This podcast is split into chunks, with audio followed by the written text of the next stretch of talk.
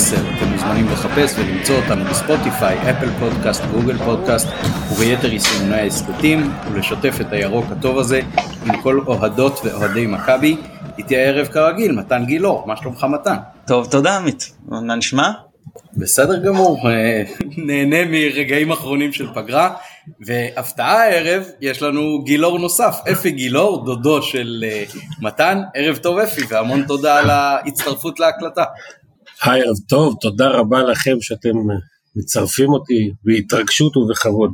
חיכינו לכך הרבה זמן, אנחנו uh, מקליטים את זה יום לפני קביעת סדר משחקי הליגה של עונת 23-24 ואנחנו בפרק מחווה לעונה שהייתה לפני 30 שנה, מה שמכונה האליפות המושלמת, אה, מכבי של 93-94 בלי הפסד לכל מי ששכח. אה, נזכיר שזאת הייתה ליגה בת 14 קבוצות עם שלושה סיבובים מלאים, עונה של 39 משחקים ללא הפסד, 28, 28 ניצחונות, 11 תוצאות תיקו, 81 אחוזי הצלחה שרק בעונת הקיזוז בעצם מכבי השיגה אחוזי הצלחה גבוהים יותר, יחס שערים של 97-27 והערב אנחנו ככה קצת נעלה 95 נקודות. כן 95 נקודות הפרש של 7 או 8 נקודות נדמה לי ממספר 2 אה, שהייתה מכבי תל אביב הסגנית למרות עונה באמת אה, סופר פנטסטית הקרב היה מאוד מאוד צמוד ולא קל אנחנו נעלה זיכרונות מהעונה הזאת גם קצת מאירופה גם ממשחקים גדולים משערים גדולים נדבר על הסגל, על קצת לפני וקצת אחרי. אה, מתן, אולי אתה ככה קצת אה, תפתח עם סקירה של מה היה בעונה שקדמה. כן, אז אה, תראו, אני, אתם בטח זוכרים יותר טוב ממני את עונה 92-93, אני מתחיל לזכור מ-90-91, כן? אצלכם זה כבר עמוק עמוק בתוך האהדה. אז 92-93 אני כבר זוכר טיפה יותר טוב, אבל פעם ראשונה שלי באיצטדיון זה גמר 93, ואיצטדיון רמת גן, אה, איך אני תמיד אה, אה, עושה teasing לאפי? אני אומר לו תראה אתה אוהד כל כך הרבה יותר שנים ממני ובכל זאת שנינו ראינו את אותו מספר קפטנים מניף גביע מניפים גביע כי אהרוני שהניף ב-93 הניף גם ב-91 אז 62 אפי עוד לא, לא יצא לו להיות בגמר. ולגמר של 71 לא הסכימו לקחת אותי. כן אבל גם לא זכינו אבל זכינו כן. כן. אז אז מכבי באמת הייתה קבוצה סיימה אה, מקום חמישי באמת אה, רחוק מאוד מביתר ירושלים שזכתה באליפות כשהיא עלתה רק עונה אחרי שהיא עלתה.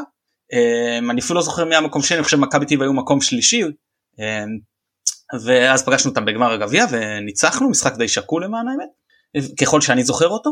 עכשיו היה לנו הרבה מאוד כישרון אבל היה חסר איזון ואז היה בחלון של אותו קיץ נפטרנו מה שנקרא מכמה עודפים שחקנים גדולים מאוד מה שנקרא שמם חקוק באותיות של קידוש לבנה בצבע זהב בספר דברי הימים של המועדון אבל כבר היו בערוב הקריירה שלהם אה, אה, צ'אנוב עופר מזרחי בטח עמית אתה תזכיר לי גם אה, עוד שמות.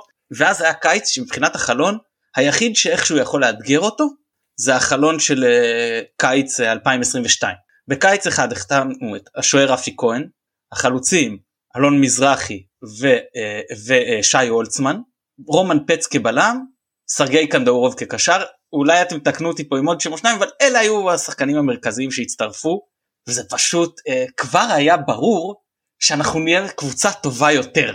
עכשיו אה, אה חשוב רגע לציין כן, לגבי כן. הסגל אה, מנית פה כמה שמות של אה, מי שהצטרפו אבל אה, אם אנחנו הולכים לדבר על עונת 93-94 אז אני חושב שברקע של זה לפחות בזיכרון ההיסטורי שלי אה, זה בעצם אה, עונה שבמהלכה השתחררתי מהצבא, אני השתחררתי בנובמבר 93.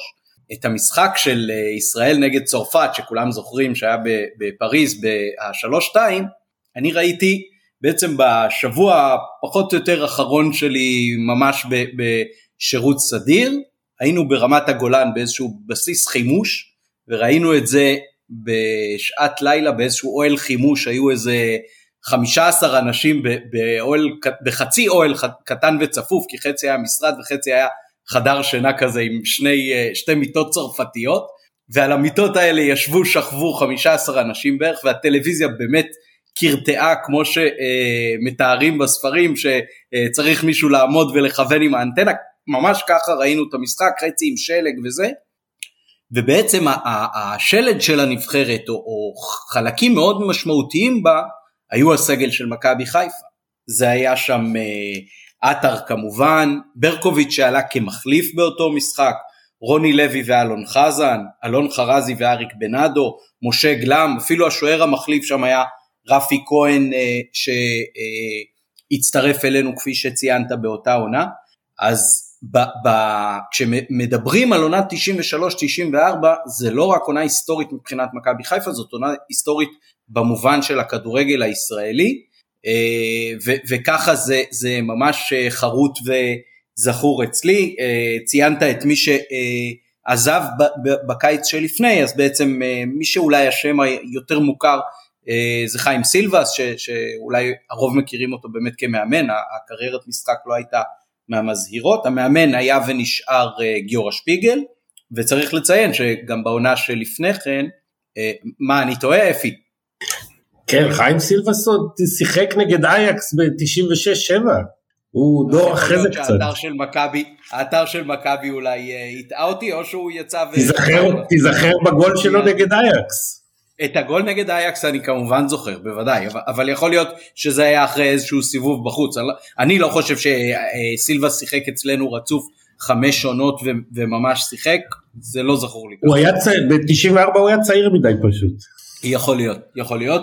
Uh, המאמן היה uh, שפיגל שהגיע בעצם uh, עונה קודם זכה בגביע uh, ואז המשיך לעונה ההיסטורית שאנחנו מדברים עליה עכשיו וחשוב גם לציין שבעונה שלפני כן בעצם הקבוצה עברה uh, או זכויות הניהול בה כמו שמתן אוהב uh, להדגיש לידיו של uh, יעקב שחר וקבוצת uh, קשר ספורט בעם. זה לדעתי נקודה מאוד מאוד מאוד חשובה למאזינים הצעירים צריך אולי להרחיב על זה שמה שקרה שנה לפני 93-4 ו-92-3 בכדורגל הישראלי בכלל ובפרט אצלנו במכבי, המעבר לבעלות פרטית הראשונה בהיסטוריה ולמעשה זו תחילת ה... כמו שיאנקלה קרא עכשיו לזה, תחילת המועדון כמו שהוא בנוי היום. אה, יש דברים, אה, מה שנקרא, טריוויאליים שהיום ניתן לחשוב ומדברים עליהם, כמו מתקן אימונים, וכמו צוות שלם שרץ מה שנקרא מאחורי הקלעים, זה דברים שלא היו קיימים אז, ושאז למעשה שחר ושפיגל התחילו לבנות בשנה שלפני, אה, זה שההצלחה הגיעה כל כך מהר זה גם היה משהו מאוד מאוד מפתיע, גם אותנו אבל גם את מי שהיה מבחוץ, אה, וגם בראי ההיסטוריה, כי אה, פתחנו את 92-93 בדשדוש די מאכזב, מה שנקרא, יחסית. אני לא אשכח שהמשחק הראשון, משחק בית עם מכבי פתח תקווה, ספגנו 5-2, ושפיגל סיפר לכולם שהוא נהנה מאוד מהמשחק ושזה היה משחק מצוין, ואנחנו לא הבנו על מה הוא מדבר. זה בדיוק מה שאני זוכר, היה, היה הפסד והוא אמר שהוא מאוד מרוצה, היה ניצחון. מה זה הפסד? 5-2 בבית. כן, 5-2 לאחיין שלו, לאייל בגלייבטר, האחיין של שפיגל. אה, אין מתקן אימונים בכפר גלים, אה, קצף, מה שנקרא, שהוא עדיין בבעלות אה, מכבי חיפה כרמל, מושאל לקבוצת הבוגרים כדי שיוכלו להתאמן בו, ושפיגל הביא יחד איתו את רוני לוי מבני יהודה, והוא בכלל בהתחלה תפקד אותו, ניסה לתפקד אותו כבלם, מה שרק אחרי אולי כמה מחזורים טובים הוא הפסיק, והעונה היא הייתה כולה בדשדוש. אבל לשמחתנו הרבה היא הסתיימה בשלושה ניצחונות מאוד חשובים, אחד זה החצי גמר על הפועל תל אביב, ניצחון חשוב 4-0 בדרבי, למה חשוב? כי אז היה פעם ראשונה שבמאזן בינינו לבין הפועל אנחנו עברנו להיות מובילים, עד 94, שוב, למאזינים הצעירים שלא מבינים, עד 94 במאזן, בדרבים הפועל הובילה עלינו. ב-93 הפכנו את זה, וכמובן גמר הגביע, כמו שמתן ציין, שבזכות אה, הזכייה בגביע וזה שעלינו למפעל אירופי, כנראה גם דחף את אה, שפיגל ואת שחר לעשות את אותו מסע רכש. עוד דבר שעזר לנו זה שהליגה עברה משני זרים לשלושה זרים, כי עד 92-3 היו רק שני זרים מותרים, 93-4 כבר אפשר היה להביא שלושה, ואנחנו אה, המשכנו עם, עם, עם החזון האוקראיני שהביא צ'אנוב וגצקו, הוספנו אליהם את אה, פץ וקנדאורוב, אה, ששוב זה מסוג השחקנים, כמו שדיברתם על זה גם בפרקים, של, בפרק עם, על הנוער, זה מסוג השחקנים שהיום כבר אי אפשר להביא לפה, לארץ. כדי לסגור את הפינה של הסגל, אולי חשוב גם להזכיר הקבוצה ההיסטורית הזאת של 93-94 עוד היה לה זנב מהשושלת הראשונה של האליפויות של מכבי. זה גם אברהם אבוקרט וגם איתן אהרוני שלמעשה שניהם כן. אה, כיהנו בשלב כזה או אחר כקפטנים של הקבוצה. אז הם עוד שיחקו בקבוצה הזאת של 93-94 ואפילו מרקו בלבול שהיה חלק מהקבוצה הזאת הוא אחד שהגיע בשלהי תקופתו של שרף אה, בעשור שקדם לכך. דיברנו על זה קצת בפרק עם אה, מרקו בסוף הקדנציה האחרונה שלו במכבי. אה, למעשה כמובן כמובן היה פה גם אה, אלמנט האווירון שנדמה לי שעוד לא הזכרנו. אה הזכרת אותו מתן כן, כמי כן, שבא כן. נכון, יחד עם אה, זה. אז זה היה לסגור אולי את הפינה של הסגל שהיה באותה. אבוקרט ממש בתחילת העונה הוא כבר עבר לשבת ליד שפיגל כעוזר מאמן. לא לא אני, אני אחדד אני אחדד פה את הנקודה הזאת כי רציתי לחדד אותה אגב אפי אם אתה יכול טיפה להנמיך את עצמך דרך המיקרופון שם או משהו זה ממש ברוויה לפי מה שאני רואה בתוכנה. שפיגל הוגדר כמנג'ר אנדרי בל הוגדר כעוזר מנג'ר ואברהם אבוקרט הוגדר כמאמן. ככה היה אם אני זוכר נכון את הניואנסים של ההגדרות תפקיד שכל אחד קיבל. טוב אז בואו בוא, בעצם ניגש למשחק הרשמי הראשון. זה גם פעם ראשונה שלנו במפעל רשמי באירופה שהוא לא אינטרנט טוטו. טוב מוקדמות היה, הייתה קבוצה שעברה פועל פתח תקווה שנה לפני עברה גם בגביע המחזיקות המוקדמות וכשלב הסיבוב הראשון לא הייתה רחוקה מול פיינורד. צריך לציין אה, שרק בעונה לפני כן בעצם אה, ישראל התקבלה למפעלים האירופאים המרכזיים כן עד אז כן, לא הייתה שום כן. מסגרת בינלאומית פרט לאינטרטוטו שזה היה מין מפעל קיץ כזה. כן כן. לא רצו אותנו באסיה ועדיין גם לא רצו אותנו באירופה. איך אתה יודע אם לא מצטערים על ההחלטה הזאת עדיין. אה, בכל מקרה המשחק הרשמי הראשון אולי זה היה איזה גביע טוטו שאני לא זוכר אבל בגדול אמצע אוגוסט פותחים משחק בדודלנש בלוקסמבורג. אה, אה, תקנו אותי אני זוכר משחק לא מרשים בלשון המעטה שאלון חזן אם, לא, לא, לא, אם אני זוכר נכון החמיץ בו פנדל מאז הוא לא בעט יותר פנדלים בשביל מכבי, אולי בדו-קרב כן. פנדלים אבל לא זה, וניצחנו משער של, אה, של האווירון 1-0. כן, אני לא אשכח שאני אה, אה, ראיתי את המשחק יחד עם חבר טוב, ובסוף המשחק החבר אומר לי, מי זה הבלם הזה שהוא הביא את זה מאוקראינה, מה זה הבלם הזה, מה אנחנו צריכים בלם כזה?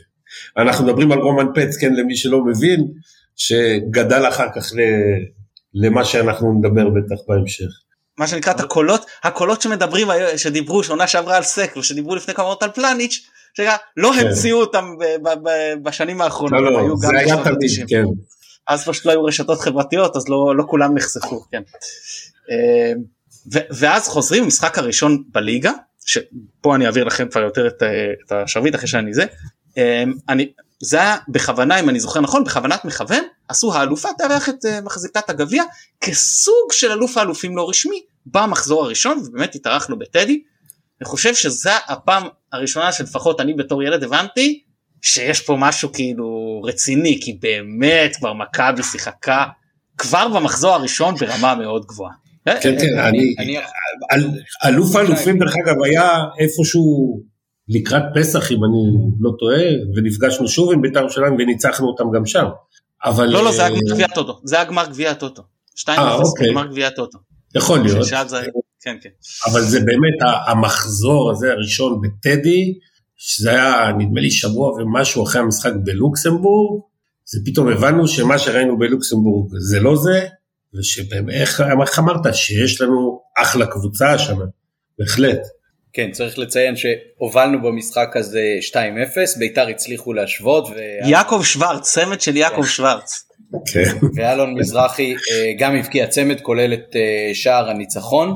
אה, ובאמת, בוא נגיד ככה, אני, אני כשהתכוננתי לפרק הזה אז אמרתי, מה, מה אתה זוכר מאותה עונה?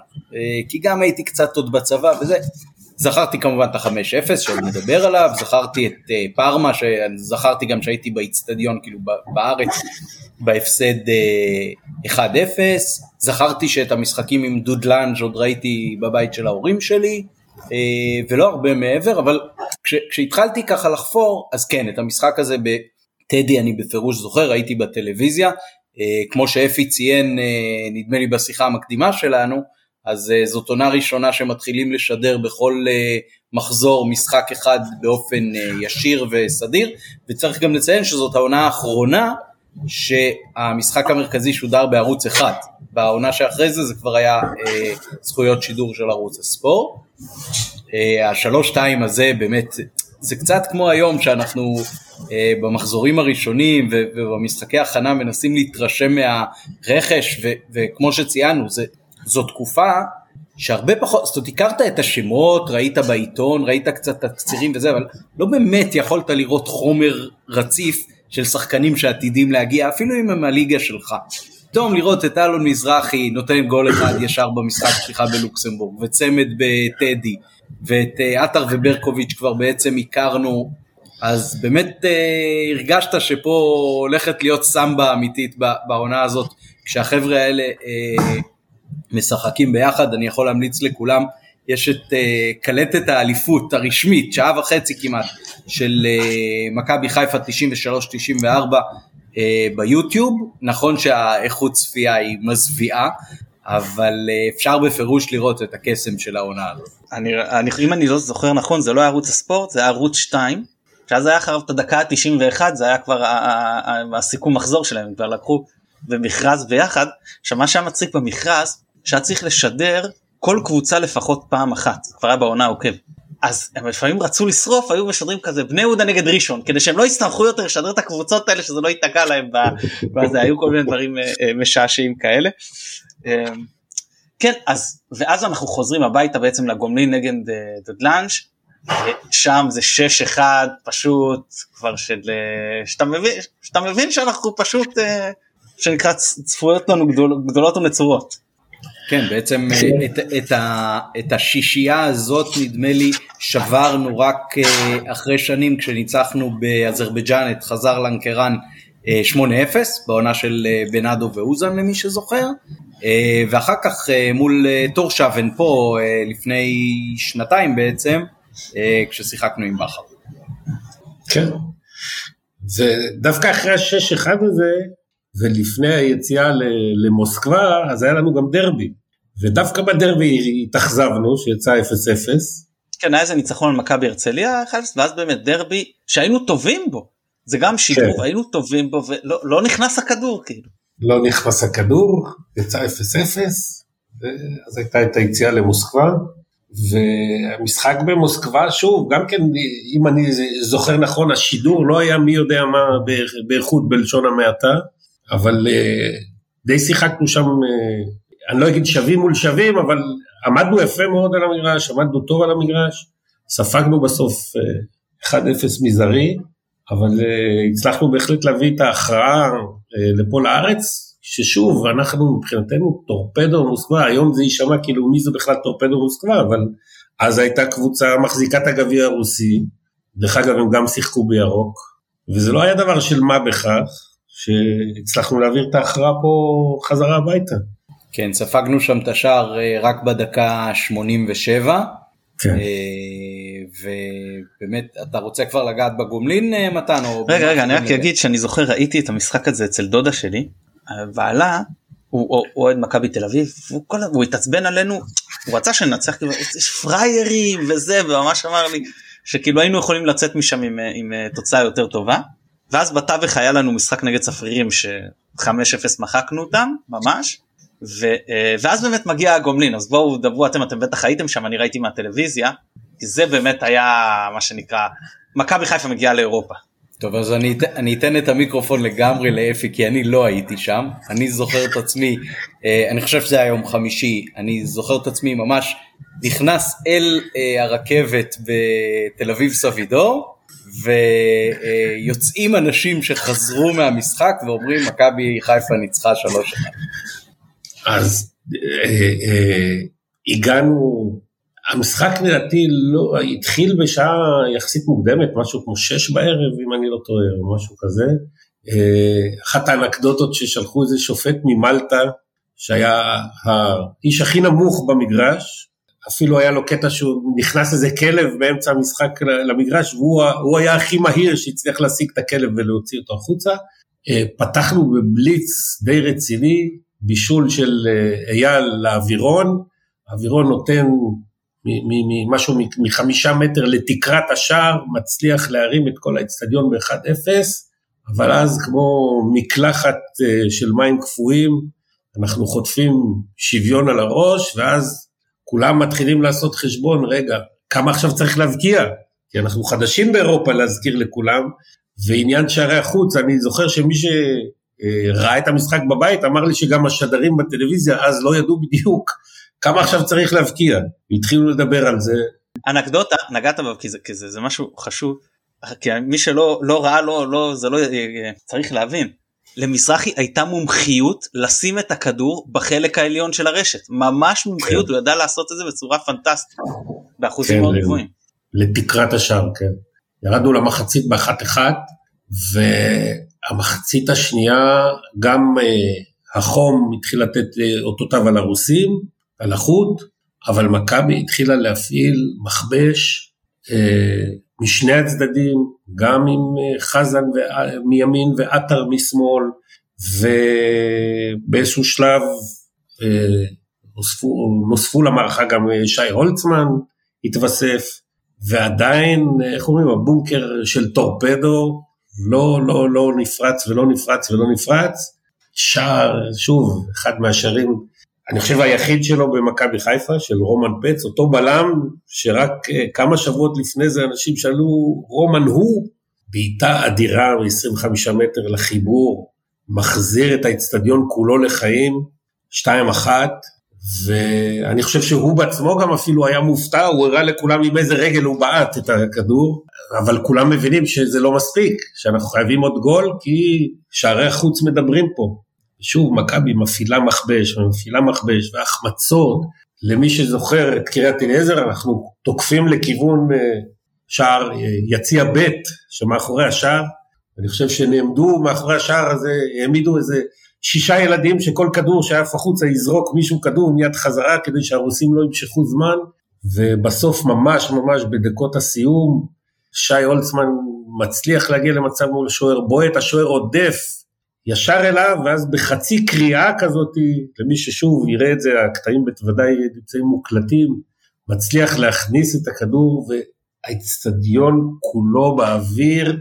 יותר, אני חושב, מחוסר אמונה מאשר מההתרגשות, כי לא האמנו, לא האמנו, אמרנו, מה, אנחנו מנצחים ואנחנו עוברים שלב, אנחנו מנצחים את טורפדו מוסקבה. אני זוכר ש, שזה אחד הריגושים, איך אומרים, שהעלו אותנו מדרגה אם עד אז היינו בריגושים ישראלים, עכשיו התחלנו בריגושים אירופאיים. צריך גם לתת את ההקשר ההיסטורי שבעצם אה, מסך הברזל רק אה, שנים ספורות לפני כן אה, הורם ועצם המחשבה על מפגש בין קבוצה ישראלית לקבוצה רוסית בכדורגל על כר דשא בארץ זה היה ממש משהו שלא יכולת לדמיין וקבוצה אירופאית עם מסורת והכל לחשוב שאתה היה בזה משהו נורא נורא ראשוני כי זאת פעם ראשונה שאתה משתתף במפעל אתה לפעמים אומר אה יופי כל הכבוד לי שהשתתפתי ו- וזהו אבל לבוא וגם ממש להצליח במפעל הזה זה היה ממש ברמה של אה, נס שלא יתואר. אנחנו משם משם חוזרים לליגה ובאמת נראים כבר אה, עם ביטחון וטוב הם מנצחים בבלומפילד הפועל תל אביב ואת מכבי פתח תקווה ואת הפועל פתח תקווה ואת הפועל באר שבע ואז מגיע כמו שהיה בעונת 99-2000 וזה מגיע המשחק ההוא בכפר סבא שעוצר לנו מומנטום עם 1-1 אה, אחת אחת סליחה אתם יודעים מה עוד לפני זה נחזור כי קצת דילגתי אז עוד לפני זה היה לנו את המשחק נגד פארמה בבית. אני זוכר בואו תרחיב תרחיבו אתם אני זוכר שמכבי שיחקה ממש טוב במשחק הזה. כן כן אין ספק מכבי שיחקה שוב בהפתעה דרך אגב את פארמה באותו זמן מאמן לא אחר מאשר אה, ברלוסקוני. לא, נביוסקאלה לדעתי. נביוסקאלה סליחה נביוסקאלה ובמסיבת העיתונאים אחרי המשחק אני זוכר ששאלו אותו את מי אתה היית לוקח ממכבי חיפה, אז הוא אומר קודם כל אתה מאמן. ממש שיחקנו הרבה הרבה יותר טוב אה, מפארמה, וגם אה, נגדם כמו במוסקבה, נדמה לי דקה 84 או 85, תומאס ברולין השוודי, תוקע לנו מסמר כזה. אלון חרזי ש... שובר את האופסייד. כן, ויצאנו, אתה אומר, רגע, זה, זה פארמה, זה איטליה, ומה אתם יוצאים מאוכזבים? יצאנו מאוכזבים מהאצטדיון. זה לא להאמין ש... צריך גם להגיד, פארמה, פארמה באותה עונה נדמה לי, וגם בעונה שלפני כן, הייתה בגמר אה, גביע וופא או גמר גביע המחזיקות. גמר גביע המחזיקות. זו, זו אימפריה כן. איטלקית במלוא מובן המילה. צריך להבין, קודם כל, הליגה האיטלקית הייתה הטובה בעולם בפער. זה, אם היום יש ויכוח שאם זה הפרמייר ליג או על הליגה, לא, לא. היה ברור שהליגה האיטלקית היא הכי טובה בעולם. ופארמה הייתה פשוט קבוצה מפלצתית. 아, מי, מי שביקשו מאיתנו להקליט את הפרק זה אנשים שאני לא יודע כמה שמות יגידו להם משהו. שחקנים כמו תומאס ברולין, שפרנקו זולה, אה, אספריה, אה, זה שמות כאילו שאתה אומר, מה זה שלישייה התקפית מטורפת ממש בצמרת העולמית. להיראות מולם ככה ולצאת באמת מאוכזבים, ה-1-0 הזה, שתסכימו איתי, אף אחד לא ציפה כבר שנעשה משהו באיטליה, זה כאילו לא להתבזות ולהיפרד יפה מהמפעל.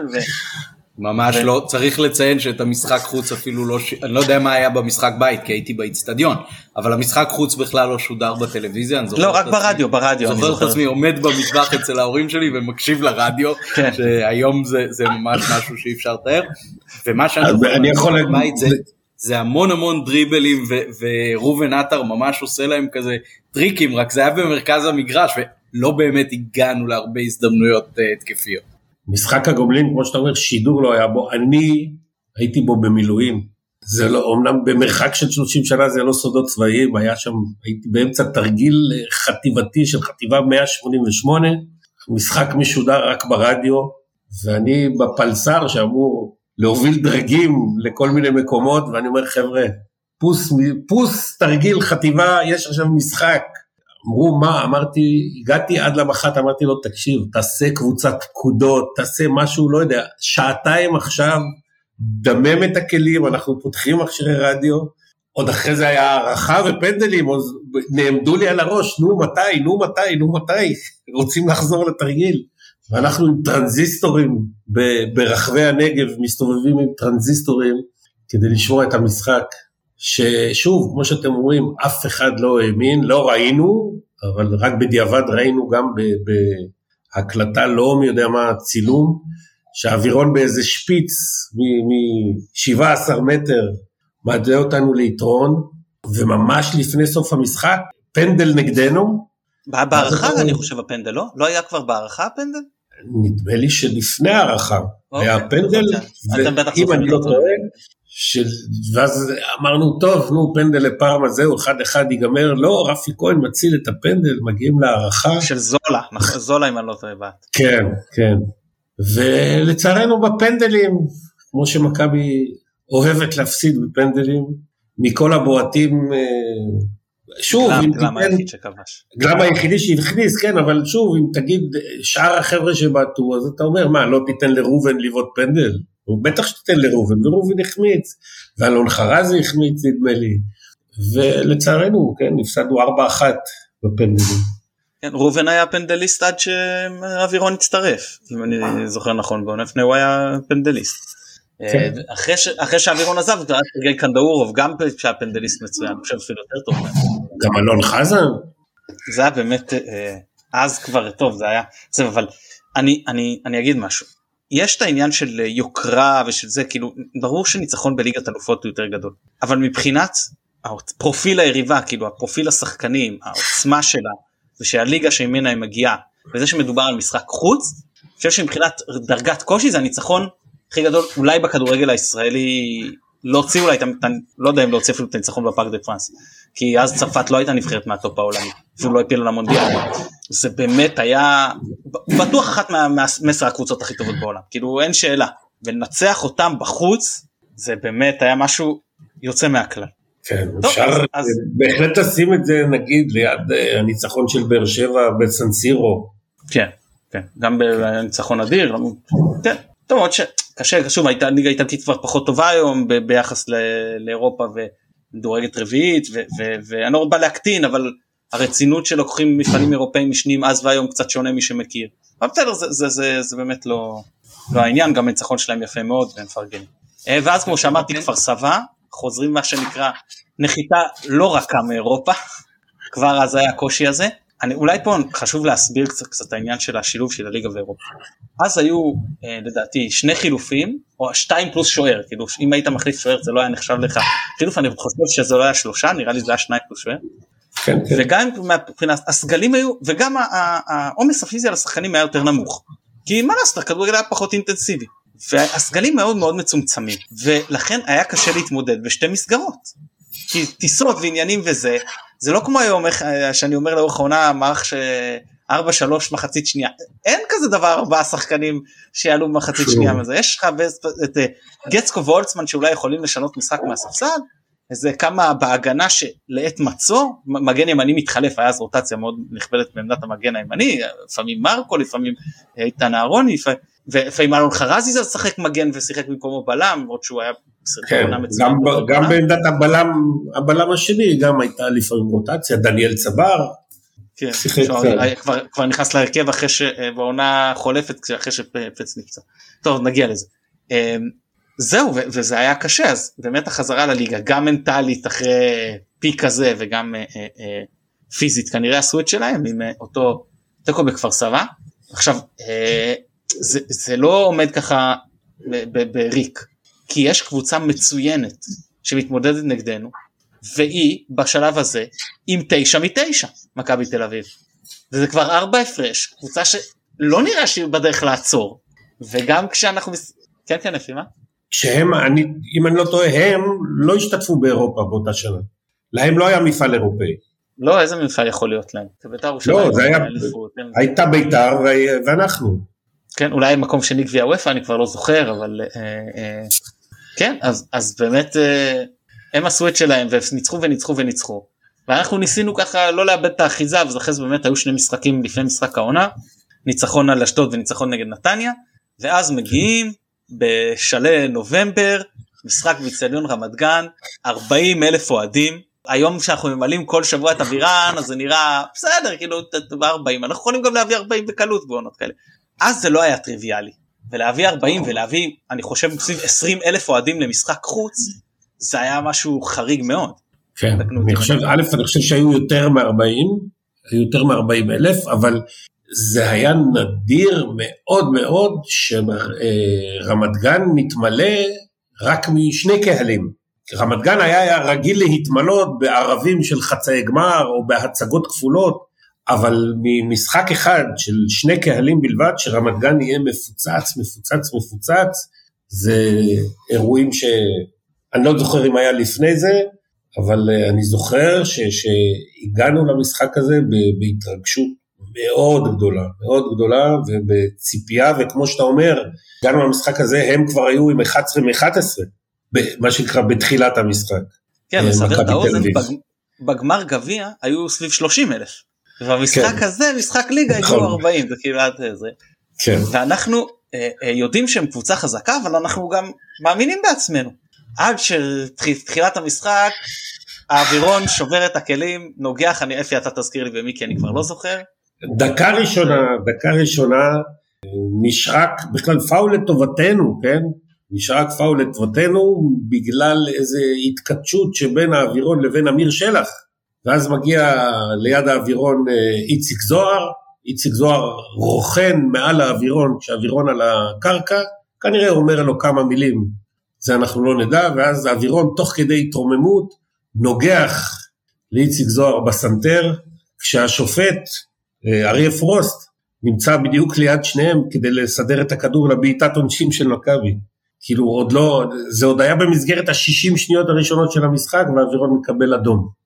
לא רק שיש אה, שוק ראשוני מעצם זה שמורחק לנו שחקן, אלא אנחנו עוד יותר בשוק מזה ששפיגל לא מכניס שום חלוץ אחר למשחק. משאיר אותנו בלי חלוץ לשחק. מזכיר במשהו את ההרחקה של יעקובו בגראס, זה היה במשהו. כן, להבדיל, כן. אבל שפיגל מחליט לא להכניס חלוץ. מכבי הפוך מהלם, מכבי נכנסו לאטרף.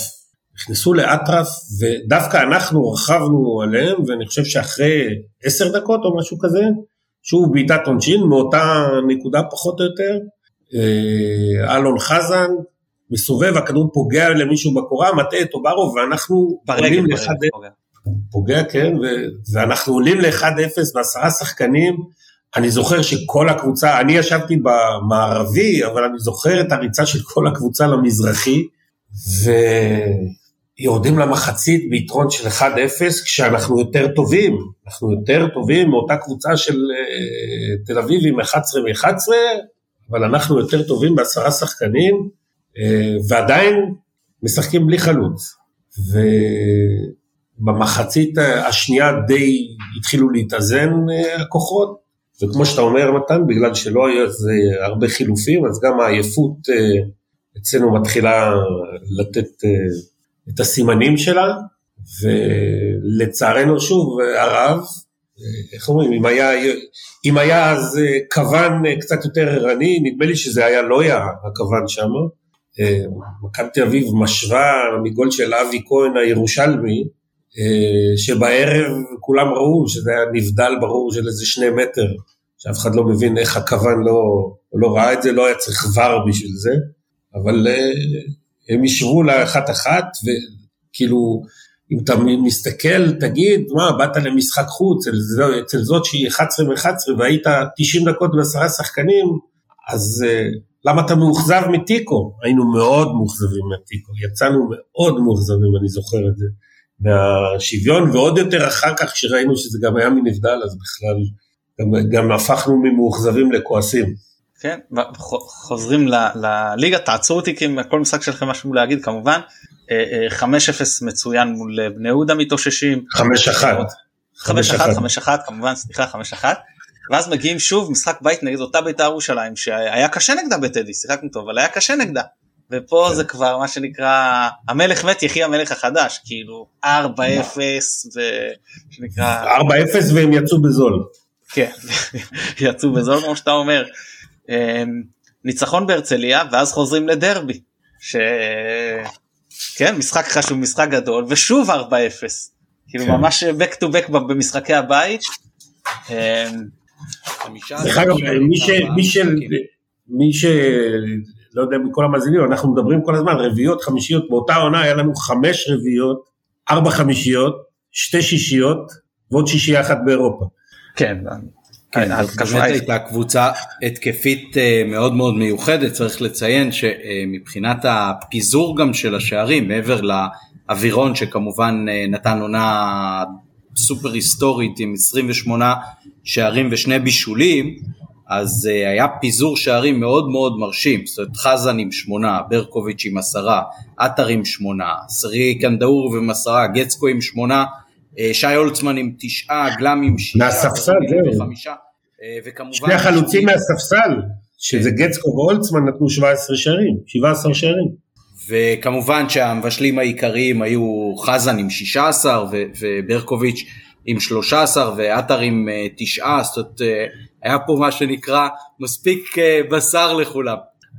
כן, אני זוכר שמישהו פעם תיאר, אמר בסוף אותה עונה, רגילים בדרך כלל במגרשי כדורגל של פעם, שאמצע המגרש אה, תמיד צריך לשזרע אותו ולטפל בדשא ואמצע הרחבות. הוא אמר, קריית אליעזר אחרי אותה עונה, האגפים היו עם שובלי אש, כי כשמכבי יצאה למה שהיום קוראים התקפות מעבר, זה, זה היה ממש מופע של אה, מטס אווירי, ש...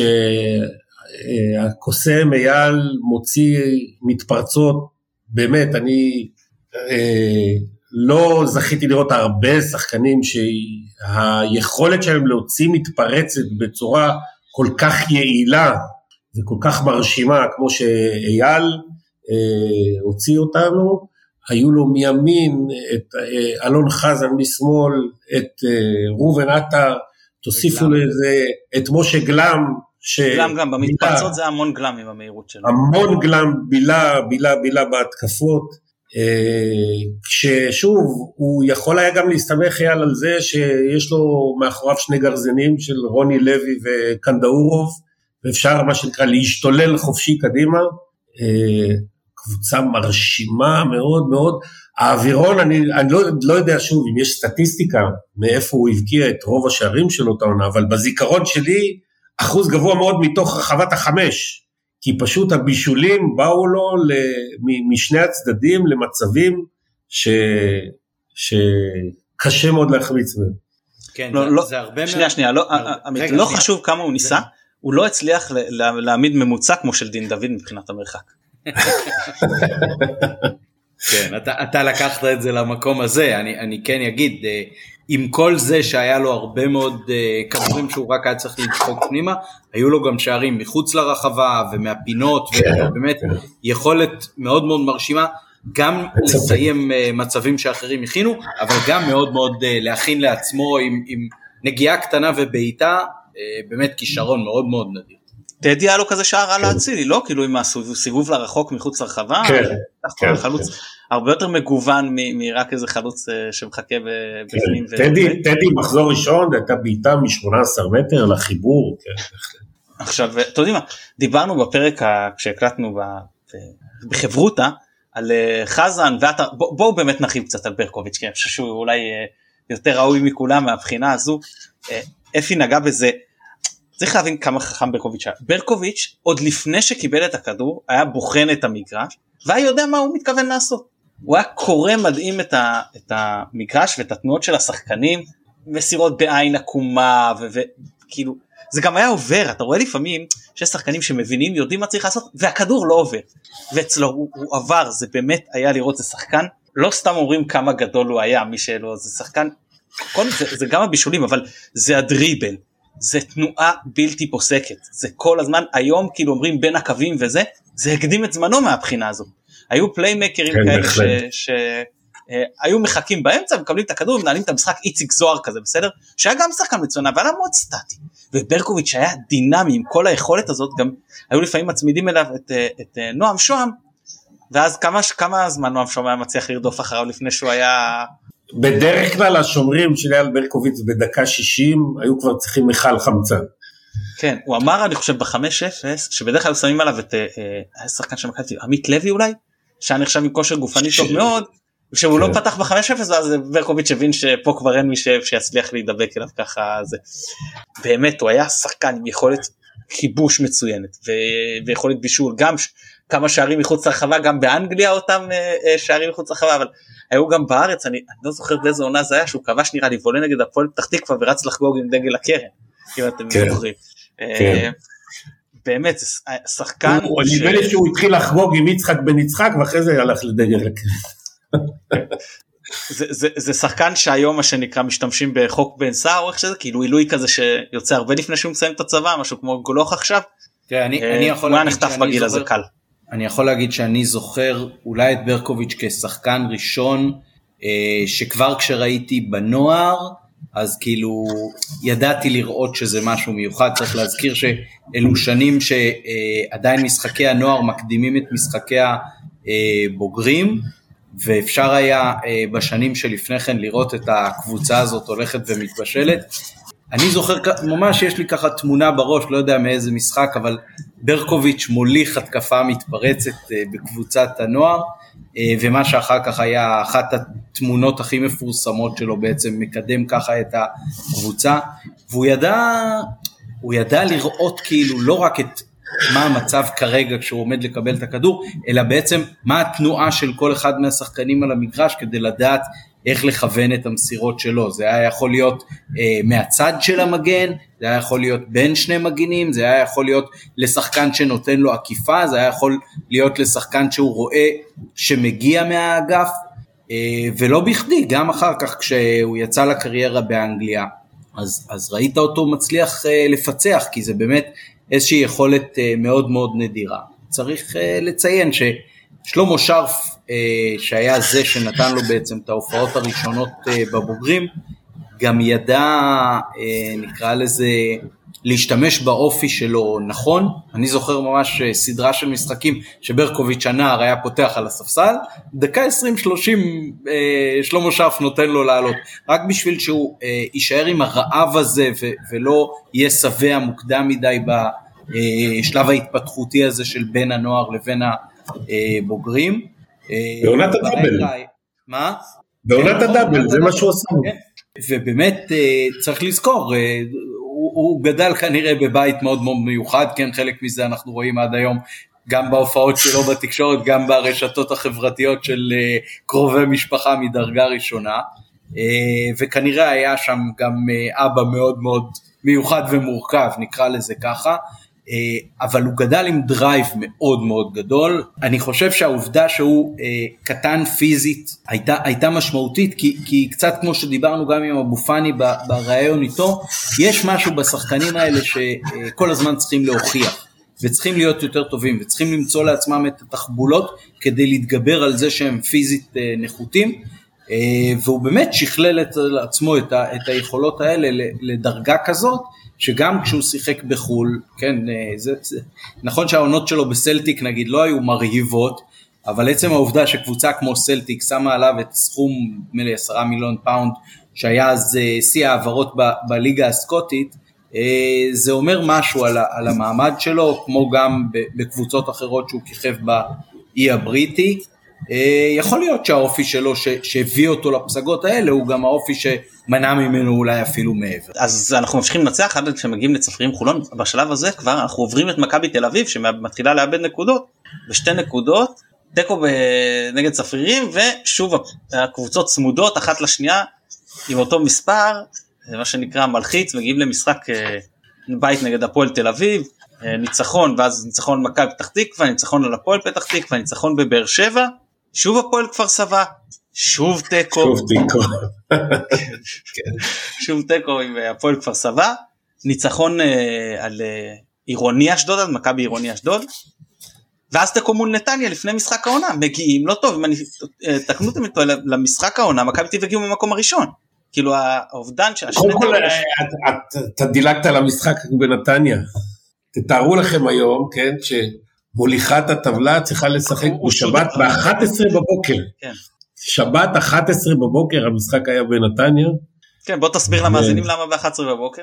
כי אה, הרשו, בגלל שהרשו לשדר בכל שבוע משחק אחד, אבל אסור היה שהוא יתנגש עם שאר המשחקים, אז היה צריך לשחק אותו אחרי ששאר המשחקים מסתיימים, אבל יש אצטדיונים למי שלא מבין שאין בהם זרקורים, כולם יגידו מה זאת אומרת? אין זרקורים, אין זרקורים. בקופסה בנתניה, יכול להיות שהיה איזה מערכת תאורה שהספיקה לאימוני ערב, אבל לשחק אי אפשר היה, ומכיוון שהשעה הראשית למשחקים הייתה שתיים או שתיים וחצי, אז היה צריך לסיים את המשחק שבשידור המרכזי שעה לפני ששאר המשחקים מתחילים, אז המשחק היה ב-11 בבוקר, וכנראה שזה השפיע חזק מאוד על השחקנים שלנו, כי אה, נכנסנו שם לפיגור של 2-0.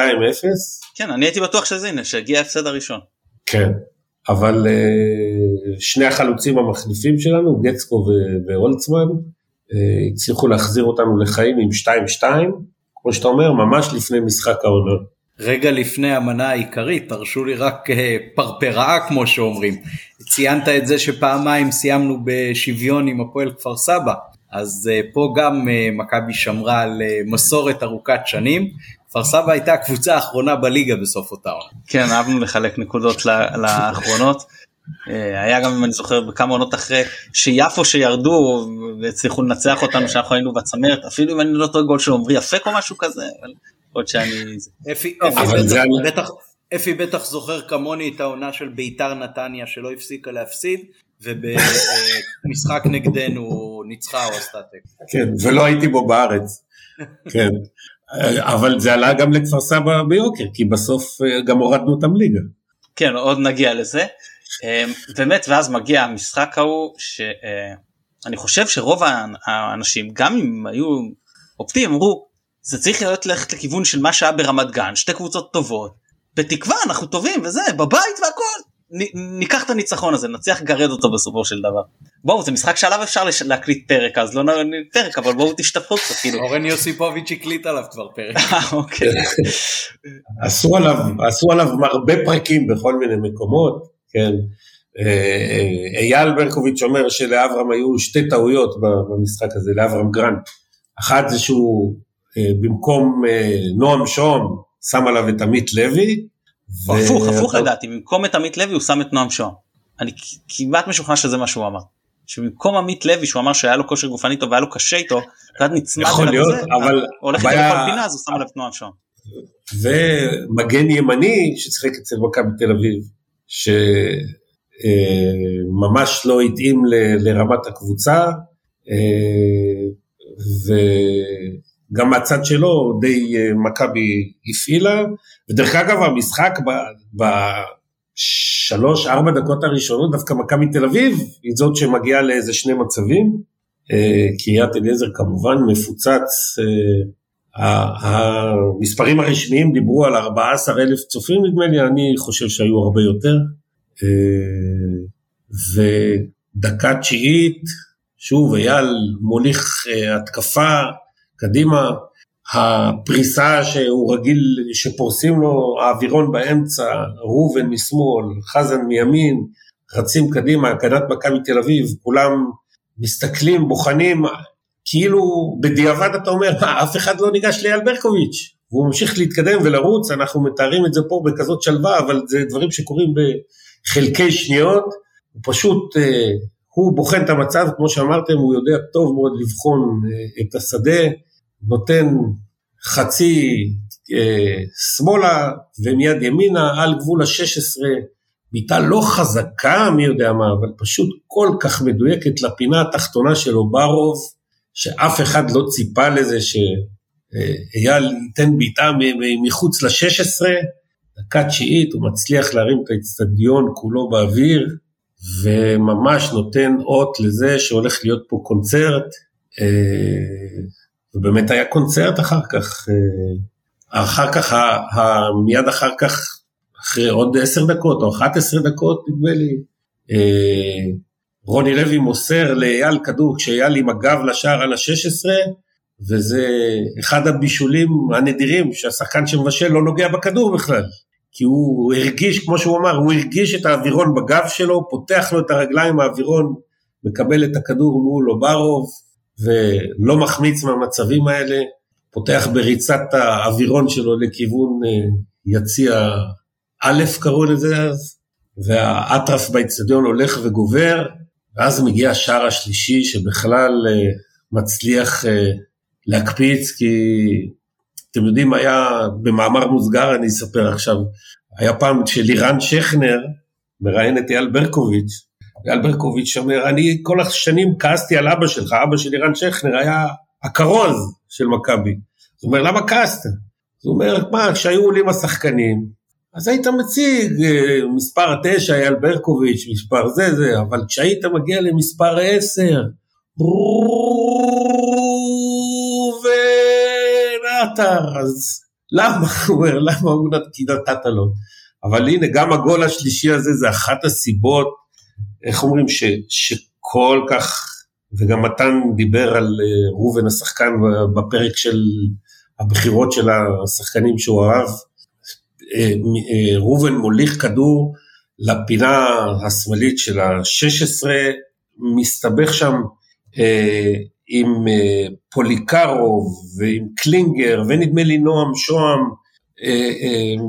מסתבך, נראה כבר שהוא הולך לאבד את הכדור, ואם מישהו מסתכל על זה גם בהקלטות ביוטיוב או איפה שלא תראו, השופט יצחק בן יצחק כבר מסתובב ומתכונן שמכבי תל אביב יצאו עם הכדור, אבל איכשהו ראובן מצליח מתוך הבליל הזה של שלושה שחקנים לתת קטנה, צ'יפ קטן מעל שלושתם, לרוץ קדימה, קלינגר מרים את הידיים כאילו אני לא יודע מה הוא מצפה שהשופט ישרוק, אין לי מושג, ופשוט נותן אחת קטנה לתוך ה-16 ומה-16 שוס לחיבור של אוברוב, ואז באמת כל האיצטדיון כבר התפוצץ ב-3-0 הזה.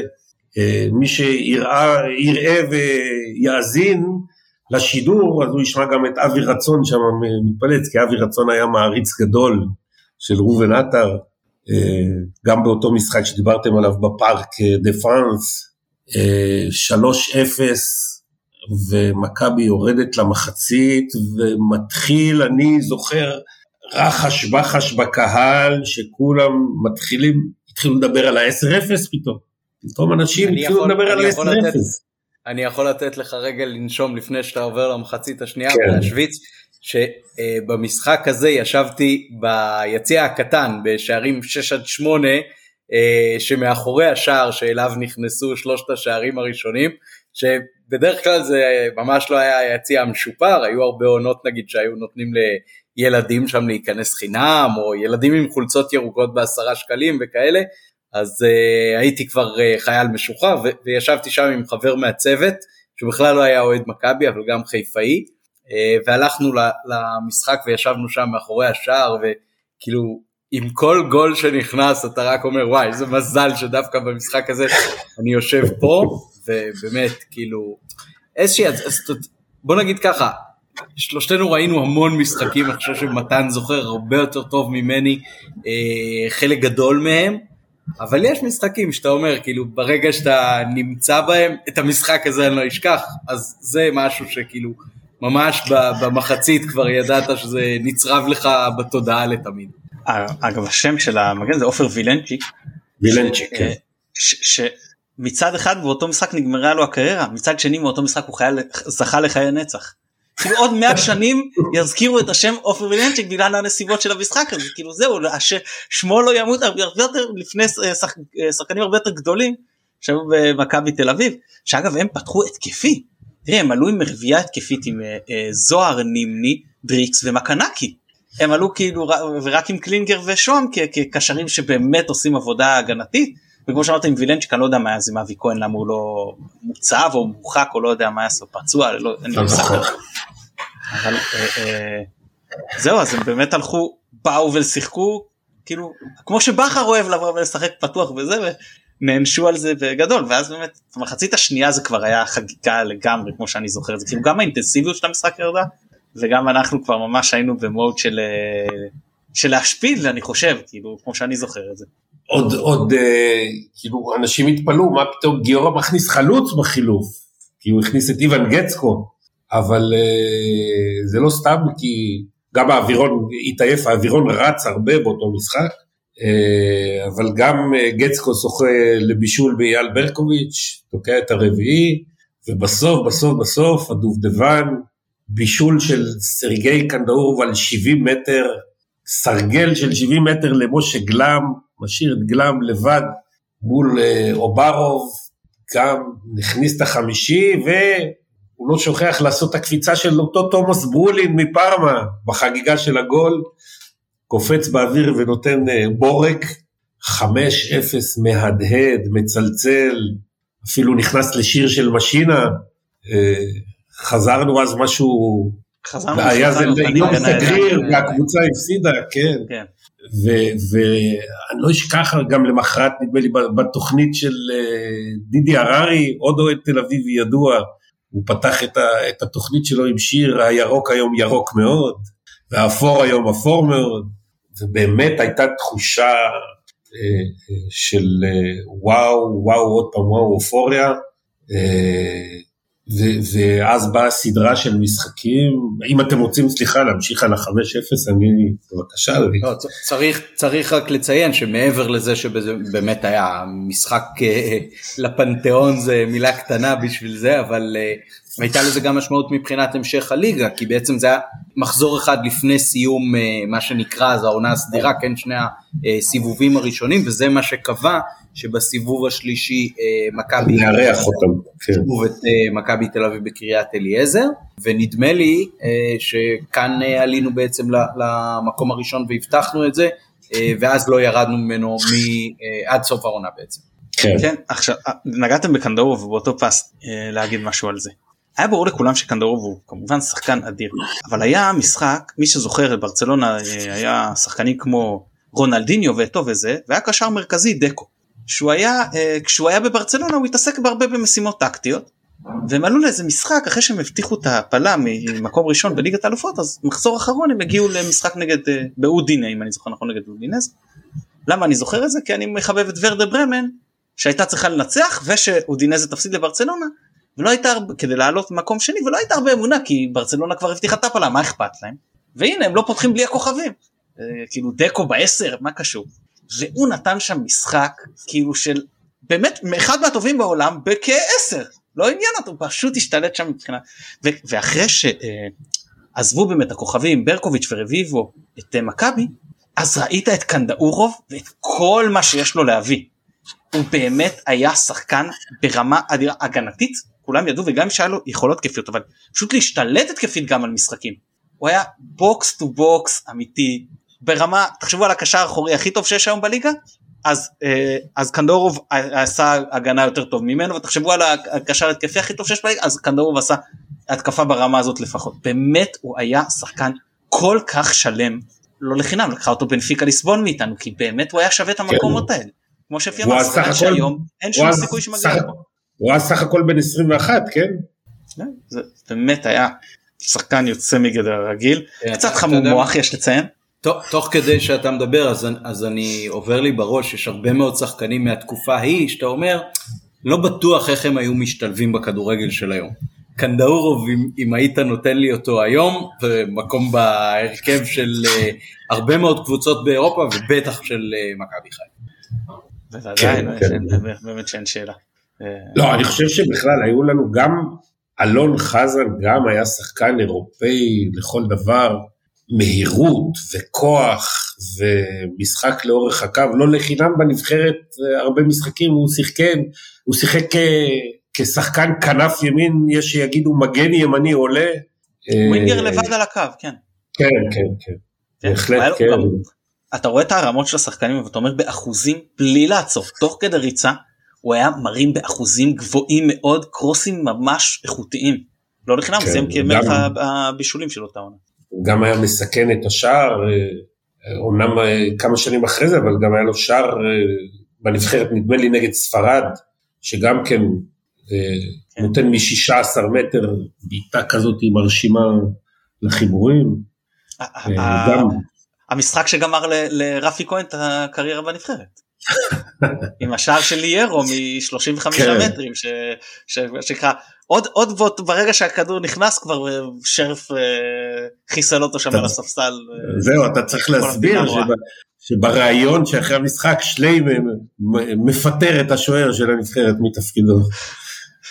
זה היה אז באמת זה היה טוב באמת היו שחקנים גם גלם אני אולי היה השחקן הכי מהיר בליגה באותה תקופה שזה פשוט סילון כזה כמגן שאתה יכול, שתומך כל כך בהתקפה, עם רגל ימין לא, מצד שמאל. כן, שהוא לא היה מוכר הרבה לפני זה, אבל הוא, אתה יודע, אחרי זה ברעיונות הוא, אה, בחור צנוע הוא אף פעם לא היה, משה גלם, אחרי זה ברעיונות הוא תמיד אמר לכולם, אני בועט אותו דבר בשתי הרגליים, ברגל ימין זה מיליאן וברגל שמאל זה משה סיני. יפה, זה לא הכרתי. כן. אה, טוב אולי אה, מתן אפשר לעבור הלאה. אז אה, כמו שבעצם בסיבוב הראשון של הליגה אז אחרי התיקו שציינת מול כפר סבא והתיקו מול מכבי תל אביב אז מכבי השתחררה וכבשה בצרורות אז גם פה בעצם בשלושת המשחקים העוקבים בעצם תוך שמונה ימים שלושה ניצחונות עם מאזן של 12-1 זה 3-0 על בני יהודה בשכונה, 3-0 על מכבי עכו, אה, אה, סליחה רגע, זה היה בגביע המדינה, 3-0 אה, כן. על עכו אה, בסיבוב נכון. הראשון של גביע המדינה בקריית אליעזר, ושוב דרבי מול הפועל, הפועל חיפה. בוא, רגע, רגע. שזאת תוצאה שאנחנו מאוד אוהבים. כן, אבל כן. יש משהו מיוחד. שנים לפני ש...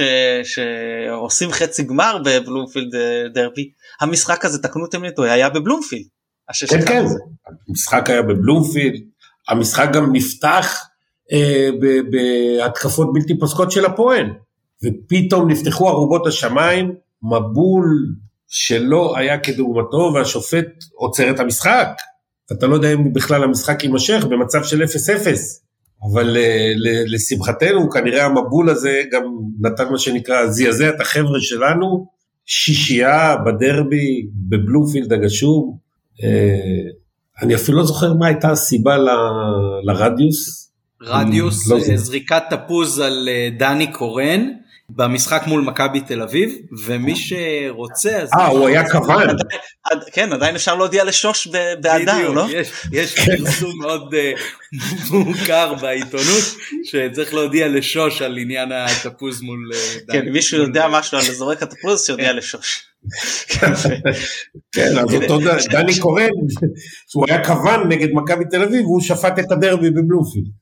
זה, זה, זה, זה לידיעת המאזין יניב פרנקו כבר אז עסקנו באיתור ואכיפה נגד האוהדים הסוררים. כן ואז באמת חוזרים אה, אה, לא חוזרים ממשיך, כאילו ממשיכים משחק בית אה, שוב נגד מכבי תל אביב כי אז מקום ראשון מערכת מקום שני משחק שמתחיל לא יודע לא זוכר אפילו באיזה דקה זה היה אבל כאילו לא התפתח כל כך טוב באיזשהו שלב בלשון המעטה, כן. זה היה או, או כבר או, עדיין אה, 1-0 להם או ב-0-0 ומליקה נכנס שם ברומן פץ בעבירה שהיא גם אז הייתה אדום קל בורדו. כאילו אפילו בסטנדרטים של אז לא היה שום סיכוי שזה לא אדום. לא נשלף אפילו צהוב. זה היה פשוט עכשיו את מה שמליקה אומר לאברהם אה, אני חושב שכולם אה, אם אתם זוכרים ומכירים אני לא יודע אם זה לאברהם או לעוזר המנטלי עמנואל אופיר, אופיר, זיכרונו כן. לברכה. אה לא הבנו מופיע אני חשבתי אוקיי כן. יכול להיות שאני אה, כן, אבל היה, ברור ש, שצורת המשחק שלהם פה היא בפירוש אה, תגובת נגד ל-5-0 שהם אה, ספגו אצלנו זמן ממש לא רב לפני כן. אה, אבל פה ה-1-1 שהם הובילו 1-0 ואנחנו השווינו בעצם, שוב בעיטה חופשית זה נגיד. כן, מבחינתנו כן. הסטטוס קוו הזה כמובן היה אה, בסדר מאוד מאוד נוח, באמת אה, מבחינת פץ זה היה רגע מאוד מאוד דרמטי בעצם משהו שחיסל לו את הקריירה. עוד, עוד דבר שגרנט הצליח במשחק הזה, הוא לא סתם אה, הצליח לשמור על ברקוביץ', הם הצליחו להרגיז אותו, ממש להוציא אותו מהכלים, וזה הסיבה שאייל במשחק הזה לא הצליח, אה, אה, זה לא שהיה עליו שומר אחד, זה היה נדמה לך כאילו אייל כל הזמן יש שניים שסביבו, והם כל הזמן, אה, איך אומרים, אני לא יודע לגבי הטרשטוק, כי זה אנחנו לא יודעים, אבל היית רואה שיש שם צביטות ומשיכות וכל מיני דברים שהשופט לא רואה ולהוציא את אייל מהכלים והם די הצליחו. זה, זה טקטיקה שהם המשיכו לנהוג בה גם בחצי גמר ב-96. כאילו, כן. אז הוא גם יצא מכליו וזה עלה לנו. זהו, אז זה היה באמת משחק אה, אה, אה, שכמו שאמרת, היה נוח מבחינת התוצאה, אבל הפציעה של, של פץ הדאיגה ולא לחינם אחרי זה, גם בעונה העוקבת כל משחק היו מקללים את מליקה וקריית אליאס, זה היה כאילו משהו, אז אני זוכר, אני ישבתי בבית באיזה משחק, אני חושב בעונה העוקבת, אני חושב גביע הטוטו נגד בית"ר ירושלים, והכניסו את פץ על כיסא גלגלים, ובבת אחת כל הציון קם ומקלל את מליקה כאילו, ואתה יודע, וכאילו מישהו כבש עכשיו שער, וזאת, אלה היו העוצמות של ה- זה, זה פשוט, תפסו את זה כמשהו אה, אה, נוראי.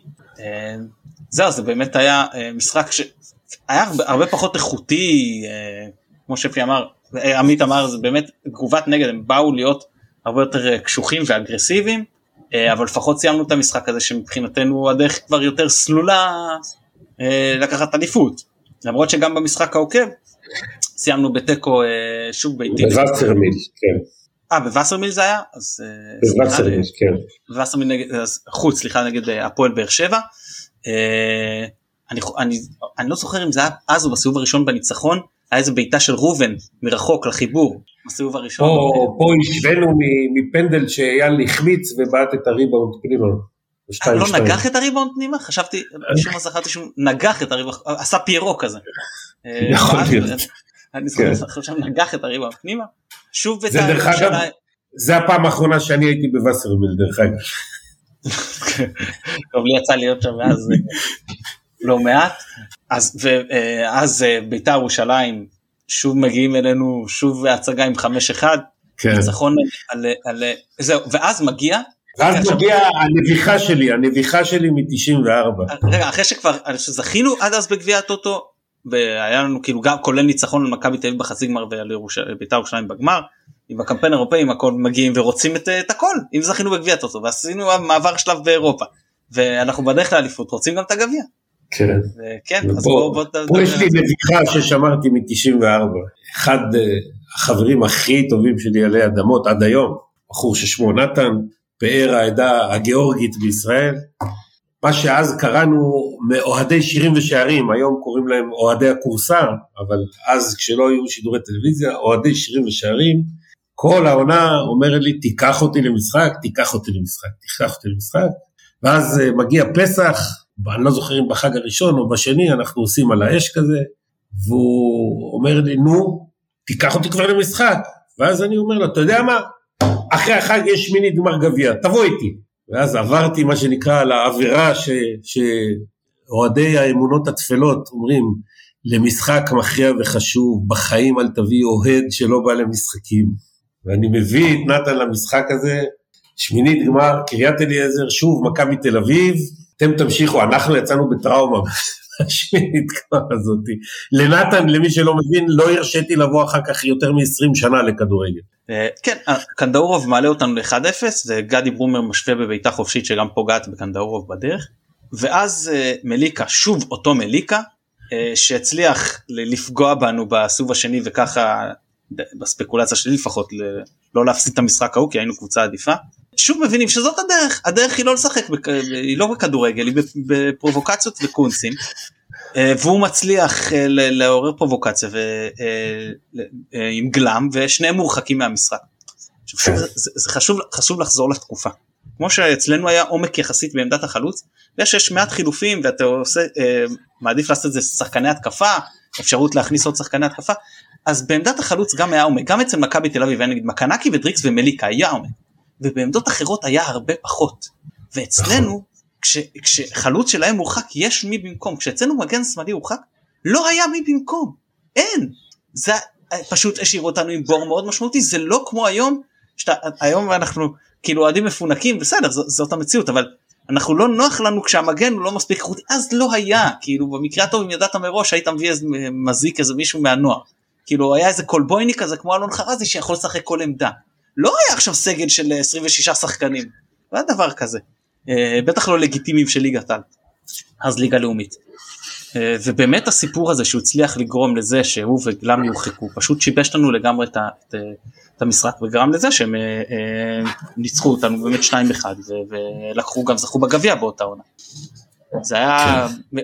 מאוד מאוד מרגיז שזה שזה לא בכדורגל אני חושב שזה היה מתקבל הרבה יותר טוב עם זה היו משחקים הם ניצחו אותנו לאורך השנים ניצחו אותנו. כשהם הגיעו אלינו ב-96 נתנו הצגה ניצחו 3-1 מה להגיד הם פשוט היו יותר טובים וניצחו והגיע להם. אבל באותו, באותו משחק זה לא זה לא היה דרך כדורגל זה היה דרך אה, אה, ידעו שבכדורגל אי אפשר אז בוא נעשה משהו אחר. זהו אז באמת היה אה, אחד משני ההפסדים היחידים שלנו במסגרת מקומית היה עוד אחד בגביע הטוטו אבל בשלב הבתים אבל זה באמת אה, היה זניח. חוזרים לליגה. אנחנו, אנחנו חוזרים לליגה למשחק יום שישי בחולון. משחק של יום שישי בצהריים בחולון, במגרש הישן של אה, צפרירים, אנחנו מצליחים לגרד שם 1-0 אה, ניצחון. אז למי שמאזינים לא, לא מבין, אז כן, גם לפעמים היו משחקים בימי שישי בליגה הבכירה בישראל. מגרדים וזה אומר שי הולצמן כאילו אם אתם שומעים מגרדים אז זה אומר ששי הולצמן קבע שער ניצחון זה מוטיב חוזר פה לאורך הפרק. אה, כן. כן הוא היה לו כמה שערי מאני טיים כאלה מאוד אה, חשובים.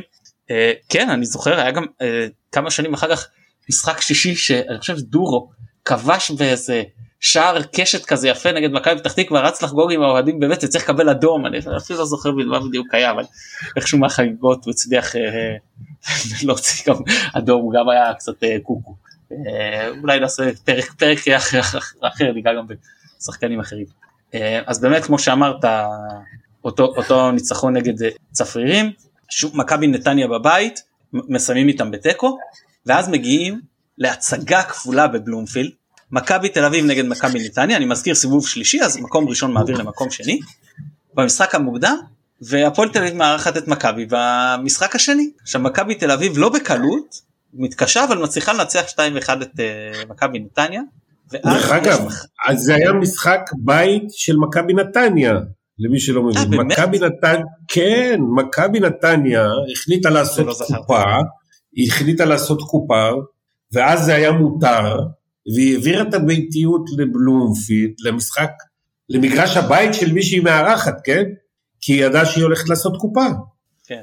וואי אה, פרנקו על זה אני רוצה עכשיו את ההתייחסות של, של יניב פרנקו אתה מבין? אה, בכל מקרה ואז אנחנו עולים למשחק נגד אה, הפועל תל אביב שזה מחזה שאני לא זוכר מאז זה שכל אוהד תל אביבי שהיה בבלומפילד עודד את הפועל תל אביב אתה ממש רואה אה, צהובים רבים שתומכים בהפועל תל אביב ומעודדים אותם ו- וקופצים בשערים שלהם והיה משחק קשה כאילו היה ממש אה, אה, קשה מאוד, כן. אלון חזן, דרך אגב, אחרי השער הראשון שהוא הוא- הוא הבקיע, הוא רץ לחגוג מול שער 11, וחוטף מטר של בקבוקים על הראש. כן בקבוקי פלסטיק אז היה מותר להכניס מי שלא מכיר כן. אה, מה שהיו עושים אז היה שנים היו זורקים עכשיו הסיפור היה שכשהבקבוק מלא ועם פקק כאילו סגור אז זה ממש כאילו אבן. ואז היו מוציאים את הפקק היית בא לתפיסה והיו אומרים לך תוציא את הפקק כדי שאם נופל הלחץ ישתחרר ואז היינו באים פקקים פקק ספייר בגרב נכנסים לאצטדיון זורקים לנו פקק בכניסה ואז היינו סוגרים אה, בפנים כדי שנוכל לשתות לא לזרוק כן. דרך אגב, אה, לפ- לפני, לפני אה, חמש-שש שנים הייתי במדריד בוונדה מטרופוליטנו במשחק של אתלטיקו מול ברצלונה ונהגו בי בדיוק באותה דרך. לקחו לי את הבקבוק, פתחו לי את הפקק ואמרו להיכנס עם הבקבוק. ולא בדקו לך את הגרביים אבל. לא, לא בדקו. אתה מבין. אז זו הייתה הטכניקה ו- אה, אז באמת הצלחנו הובלנו 1-0 אה, שער של אה, קנדאורוב מוקדם והם ישבו ואז שוב חזן כדר דקה 13-2-1 והם אה, ישבו ובאמת אנחנו מצבים ועניינים ויושבים ומשחקים ולא מצליחים לשים גול לא מצליחים לא מצליחים עד שברקוביץ' ממש לקראת הסיום בדקות האחרונות מקפיץ אותנו למורת רוחם של רוב יושבי האיצטדיון. זהו זה, כן, זה אני הניצחון. זוכר, אני זוכר שיצאתי אז מבלומפילד בהרגשה של וואו, זה מצד אחד היינו קרובים כאילו, ל, כאילו להפסיד את ה, עוד פעם את ההובלה של הטבלה, אבל הניצחון הזה אמרתי זהו, זה אבן דרך עד סוף העונה. זה מה שרציתי להגיד שאחרי הניצחון הזה הייתה הרגשה שזהו זה שלנו כבר כאילו אם את זה ניצחנו בחוץ מול שני הקהלים זהו כאילו מפה כבר יהיה קשה לקחת את זה, לנו את זה ואז באמת חזרנו הביתה ונתנו הצגה מול הפועל פתח תקווה עם 6-0. אם אני לא טועה אתה יודע מה אני אבדוק כן, זה, אני חושב שאת השישי כן את השישי כבש בלבול ושערו היחיד באותה עונה וגצקו עם שלושה אז באמת אה, אחרי זה אה, עוד המשכנו וניצחנו את מכבי הרצליה ובני יהודה ואז הגענו למשחק, אה, תקן אותי אם אני טועה אפי, מול מכבי פתח תקווה שידענו שתיקו מספיק לנו לאליפות. אם, אם אני לא טועה אז כבר תוך כדי שהתחיל המשחק כבר שמענו ש, שבני יהודה אה, אה, הוציאה את הנקודות ממכבי תל אביב אם אני לא טועה ושאנחנו כבר אלופים תוך כדי המשחק. כן, ואז... שדרך אגב מכבי פתח תקווה אירחה אותנו אם, אם אני לא טועה ברמת גן לא, לא, באור, לא באורווה.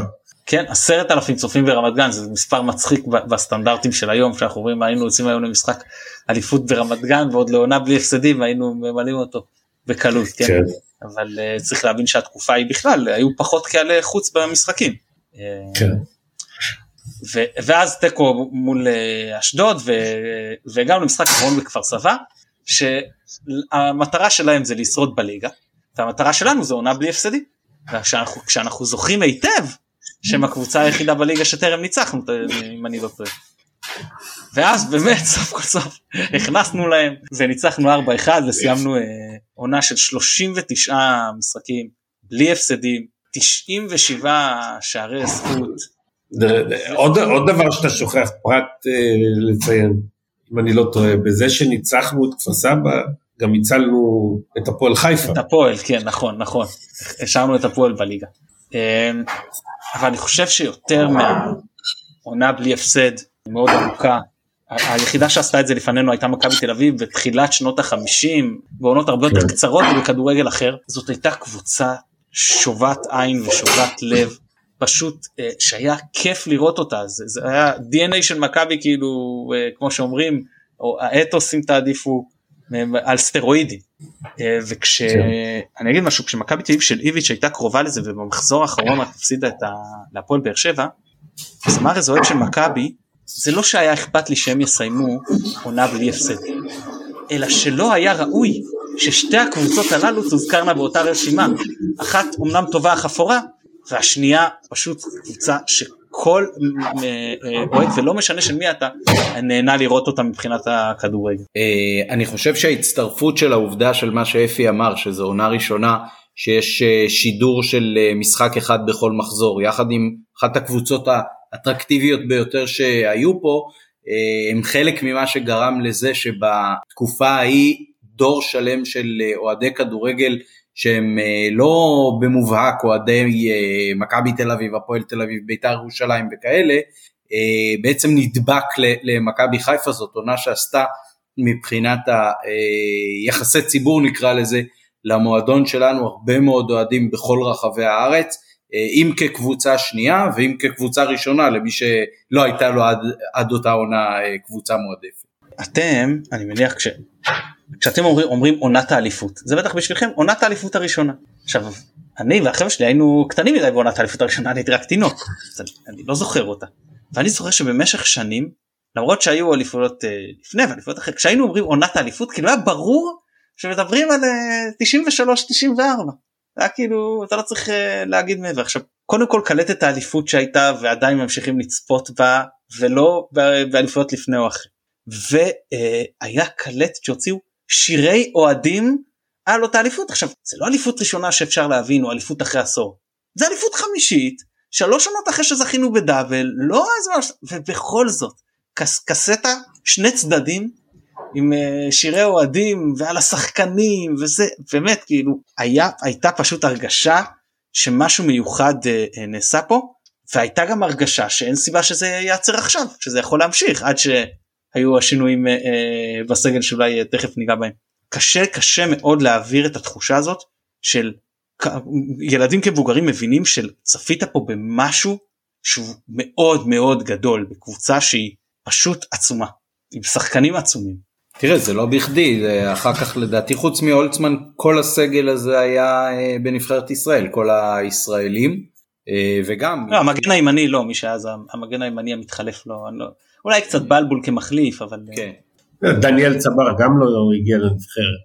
כן ואם אני לא טועה מכבי נבחרה אה, כאילו כל ההרכב נבחר כ-11 לנבחרת העונה. זה לא כמו שלוקחים אחד מפה ואחד מכאן וזה כל האחד אני חושב שמרקו כמגן ימני אבל אל תפסו אותי בזה נבחרו כולם כזה ושפיגל מאמן העונה כמובן וזה אה, כאילו ברור ש... ושוב אני אומר זה לא שהיה קשה שאם רצו היה קשה לקחת ממקומות אחרים. מכבי תל אביב הייתה קבוצה מצוינת אף אחד לא היה מרים גבה אם אבי נמניה נכנס לצורך העניין זה לא איזה משהו אה, אה, אה, אה, שלא שלא מתקבל על הדעת או ברוב שהיה גם שוער אדיר. אה, לבטח שוער יותר טוב מרפי כהן אבל כקבוצה היה כל כך מיוחד מה שנעשה שפשוט לקחו אותה כמקשה אחת. הכניסו לנבחרת העונה לדעתי בכל אמצעי תקשורת שהרשה לעצמו לבחור את נבחרת העונה הכניס את כל מכבי זהו ולי יש המון המון זיכרונות טובים מאותה עונה אה, כמו שאמרתם זה העונה הראשונה הייתי עוד צעיר ולא יצא להיות בהרבה משחקים.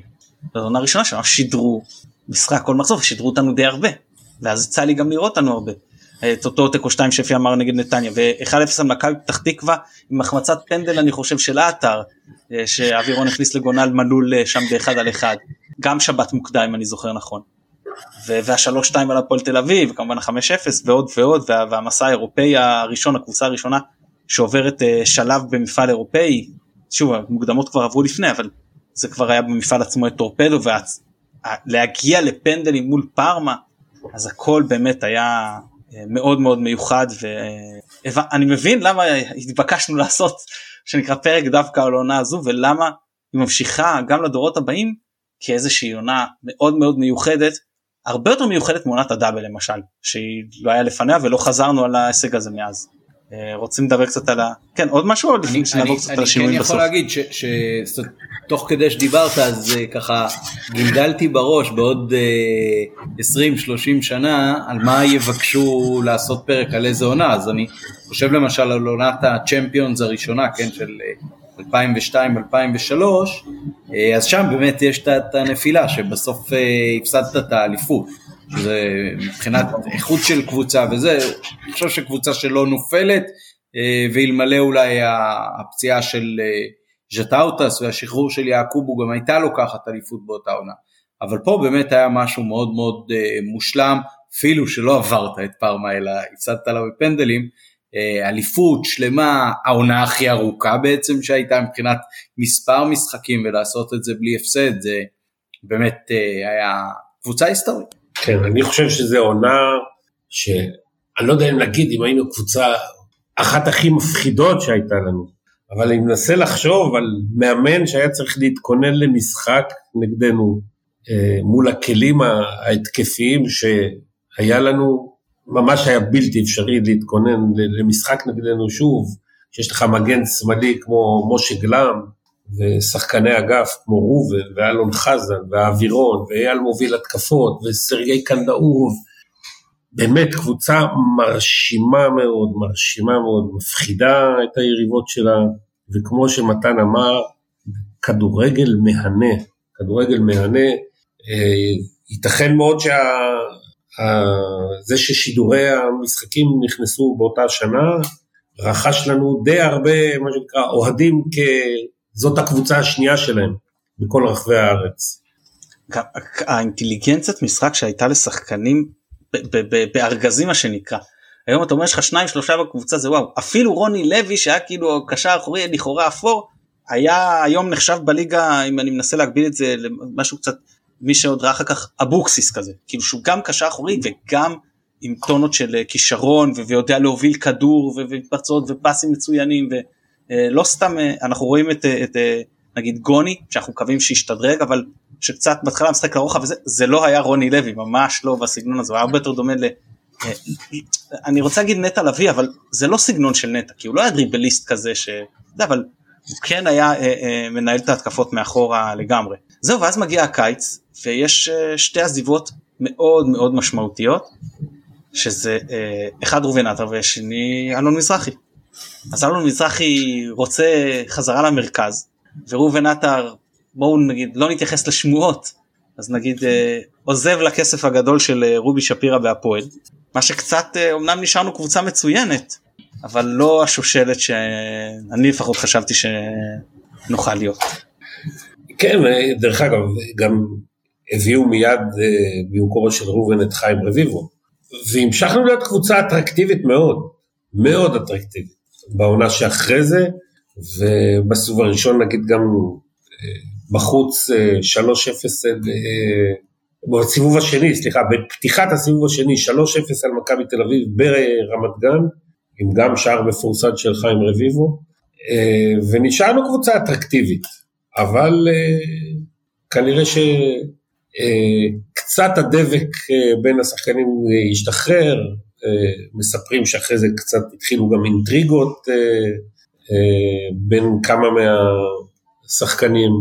היה בעיות ו... בין שפיגל לרביבו על איפה הוא יהיה מוצף במגרש, וחלק מהעניין היה באמת, לא, לא יודע בדיוק, אבל מבחינת איכות הזרים אחר כך גם הייתה אה, הידרדרות לאורך השנים. אה, כן המחזור של המחסור של פץ ו- גם ו- גם גם לא שפיגל שפיגל הביא את וסילי קרדש שם באמת שחקן מוכשר והצליח אחרי זה בקריירה. אבל הוא לקח קשר התקפי ושם אותו חלוץ זה לא היה תפקיד שלו. רק הוא לא היה נראה לו טוב אחרי רק במשחק עזיבה שלו הוא שם צמד. כן, כן. אה, אני חושב שאנחנו נעצור ונסיים כאן, אה, נמצא בפגרה הבאה אולי עונה היסטורית אחרת אה, לדבר עליה, אנחנו מזמינים אתכם לאתגר אותנו בהצעות. תודה רבה למתן גילאור. תודה איזה כיף וואו שמע לי פרק פשוט איזה חוויה להיזכר בעונה הזאת ואני אגיד לך משהו אם היינו עושים את זה בחלק מהעונות הרעות אז היה כאילו אתה מנסה להאחז באיזה משהו לא לעשות את זה עכשיו כשאנחנו ברצף אחרי טריפית עם ליגת אלופות זה מרגיש הרבה יותר טבעי. כן כן מסכים איתך לגמרי זה גם מרגיש הרבה יותר טוב אתה לא לא מנסה להתנחם בעבר אלא להתרפק עליו אה, כשאתה מחכה לעונה הקרובה. אפי המון המון תודה. תודה לכם שעשיתם אותי צעיר ב-30 שנה למשך ערב אחד. כן, אני בדיוק באתי לומר שסוף סוף אני לא אה, האוהד הכי ותיק פה אה, בהסכת, אז אה, כיף לי להיות ככה ילד סנדוויץ' עכשיו. תודה רבה גם לעורך שיערוך אותנו, אנחנו נפרסם מי זה יהיה. יש עוד פרקים בקנה ויש אפילו אחד שהוקלט ואני מקווה שישוחרר מחר, מחרתיים, אולי עוד לפני הפרק הזה. אני הייתי עמית פרלה. מחכים כולנו לגרלות של השבוע הקרוב, ובטח עוד נדבר עליהן בהמשך. תודה רבה לכולם וירוק עולה.